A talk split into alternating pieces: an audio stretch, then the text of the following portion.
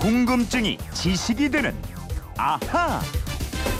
생활 속에서 튀어나오는 갖가지 궁금증을 속 시원하게 풀어보는 시간이죠. 오늘도 최고 리포터 김유리 리포터와 함께합니다. 어서 오세요. 안녕하세요. 어제 저 곽전 리포터가 약간 살짝 삐치시던데 네. 예. 최고라는 그건 좀, 호칭을 예. 왜 아무나 쓰냐며 질투가 많아요. 그래요 인정할 건 인정해야지 예. 예. 아, 자 오늘은 저 금요일이에요 네. 이거 지난주에 한번 해보셨을 것 같은데 네. 자 두 준비 준비되셨죠 네, 됐습니다. 자 시작 아하 금요 특별반 앗! 이런 것까지? 아 네. 예. 죄송합니다 청취자 여러분 예. 저 남의 방에 와가지고 참 자기 네. 방송들처럼 예. 아. 자 오늘은 이분 궁금증부터 한번 풀어드리죠. 네. 아, 휴대폰 뒷번호 8884님께서 질문을 주셨어요. 얼마 전 방송에서 CD를 구워준다고 하던데 다른 말도 많은데 왜 CD를 꼭 구워준다고 하나요? 다른 건 복사해주거나 아니면 만들어준다 이렇게 표현하는데 말이죠. 음. 어 그러네요. CD 복사해줄 때 이제 뭐 버닝, 굽는다 이렇게 표현하잖아요. 네 맞아요. 예. 우리 청취자분들 진짜 대단하신 게요. 음. 저는 사실 지금껏 한 번도 생각해보지 못한 것들에 대해서 왜라고 질문을 막 던지시는데 진짜 갑자기 머리 한 대 맞은 것 같은 네. 그러니까 네. 그런 기분 들 때가 호기심들이 있어요. 참 많으셔. 네. 예, 예. 그래서 어 정말 이거 왜 그렇지 하는 궁금증 진짜 음. 많이 예, 그게, 보내주시거든요. 그게 또 능력인 것 같아요. 그 네. 궁금증 이렇게 갖고 있는 것 자체가. 맞습니다. 근데 왜 그런 거예요, 근데? 그 아무것도 기록되지 않은 백지 상태의 CD, 음. 흔히 우리가 공 CD라고 하잖아요. 그렇죠. 이 공 CD에 음악이나 동영상을 담거나 또는 문서 파일을 저장하는 과정이 네. 실제로 굽는 과정입니다. 실제로 굽는다. 네. 고기나 빵 굽는 것처럼. 그 CD에는 예. 디지털 형태로 정보를 저장하게 되는데요. 예. 디지털 정보는 수십 수백만 개의 1과 0이라는 숫자로 이루어지게 돼요. 어, 이 숫자를 디스크의 판에 기록을 해야만 재생할 때마다 그 정보를 읽게 되는데 예. 쉽게 말하면 우리 눈에 보이진 않지만 무수히 많은 숫자들이 디스크에 부딪히면서 홈을 판다. 어. 레이저 빔으로 디스크를 지지면서 기록을 한다. 음. 아. 이겁니다. 레이저로 그러니까 이제 공 CD를 지지고 태우는 거라면은 뭐 진짜 굽는 거네요. 네, 예. 그렇죠. 우리가 왜 컴퓨터에서 노래 몇 곡 CD에 저장하고 나면 예. CD가 약간 뜨거워지잖아요. 그렇죠, 그렇죠. 예, 이게 태워지고 구워져서 그런 아, 거예요. 실제로 아. 안에서 이게 돌면서 구워지는 거구나. 고기를 불판에 그 굽는 것처럼. 그리고 어. 예. CD를 만드는 프로그램 이름도요. 예. 영어로 버닝 프로그램이라고 맞아요. 해요. 이렇게 예. 들었어요. 네. burn 번 이 번은 불타다, 음. 햇볕에 그을리다, 음. 화학적으로 연소하다 이런 뜻이거든요. 네. 그러니까 버닝은 태우는 프로그램, 음. 즉 굽는 프로그램이고요. 그리고 초창기에 CD 저장용으로 유명했던 소프트웨어 이름도 바로 토스터, CD 토스터였어요. 아. 식빵 구워 먹는 그 토스터. 네, 그렇습니다. 야, 이 CD를 여러분 진짜 굽는 거랍니다. 예, 저는 그냥 그렇게 표현하는 것만 알았는데. 네. 자, 궁금증 풀리셨을 것 같고요. 자, 이번에는 서울 노원구에서 백길현 님이 게시판으로 방송 내용 오류를 지적하셨어요. 어. 자, 제가 읽어 드릴게요. 안녕하세요. 평소 방송을 잘 즐겨 듣고 있습니다. 13일 방송에서 한 표에 따라 역사가 뒤바뀔 수도 있다는 내용을 몇 가지 언급하셨는데 두 가지 오류가 있습니다. 첫째, 히틀러가 1923년에 한 표 차이로 나치당 당수가 되었다는 내용은 잘못됐습니다.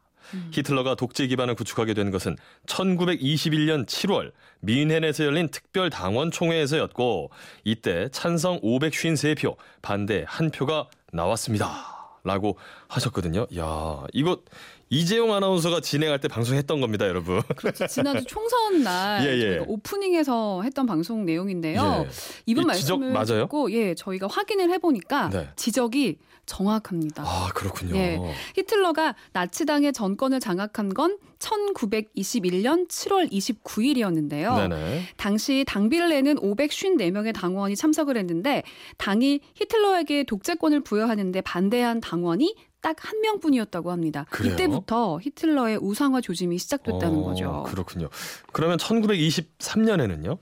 어, 1923년에는 선거나 당 총회가 아예 없었다고 해요. 예. 그러니까 1923년이 아니라 1921년이고요. 네. 또 딱 한 표 차가 아니라 딱 한 표만 반대를 했다. 이게 아, 역사적인 사실입니다. 이건 어감에 따라서 확실히 다르네요. 그렇죠. 한 예. 표 차가 아니라 한 표만 반대를 한 거였어요. 네. 예. 2004년에 한 인터넷 언론사가 잘못된 내용의 이런 기사를 내보낸 뒤에 유명 인사들 많은 분들이 SNS 등에 이런 내용을 언급했고요. 네. 그리고 신문 칼럼으로 실리기도 했는데요. 최근 선거를 앞두고도 이런 내용이 회자됐는데 이분의 지적처럼 잘못된 내용이었던 음. 그래요. 거죠. 최근에 저도 보긴 했는데 이게 틀린 내용이었네요. 백길현님이 그리고 미국의 공용어가 한 표 차이로 독일어를 제치고 영어로 결정되었다라는 내용도 유언비어입니다. 오. 1776년 미국 하원에서는 대거 유입되는 독일계 이민자들을 위해서 영어로 된 법령을 독일어로 번역해달라 이런 청원이 있었고 이 안이 한 표 차이로 부결된 적이 있을 뿐입니다. 이분 굉장히 날카로우시네요. 네. 예, 예. 조사를 정말 많이 하시고 많이 아시는 것 같아요. 그러게요. 이것도요. 공영어를 결정하는 표결이 아니라 말씀하신 대로 법령을 독일어로 번역해 달라는 청원에 대한 표결이었습니다. 예. 찬성 41표, 반대 42표, 단 한 표 차이로 아슬아슬하게 부결되긴 했어요. 음.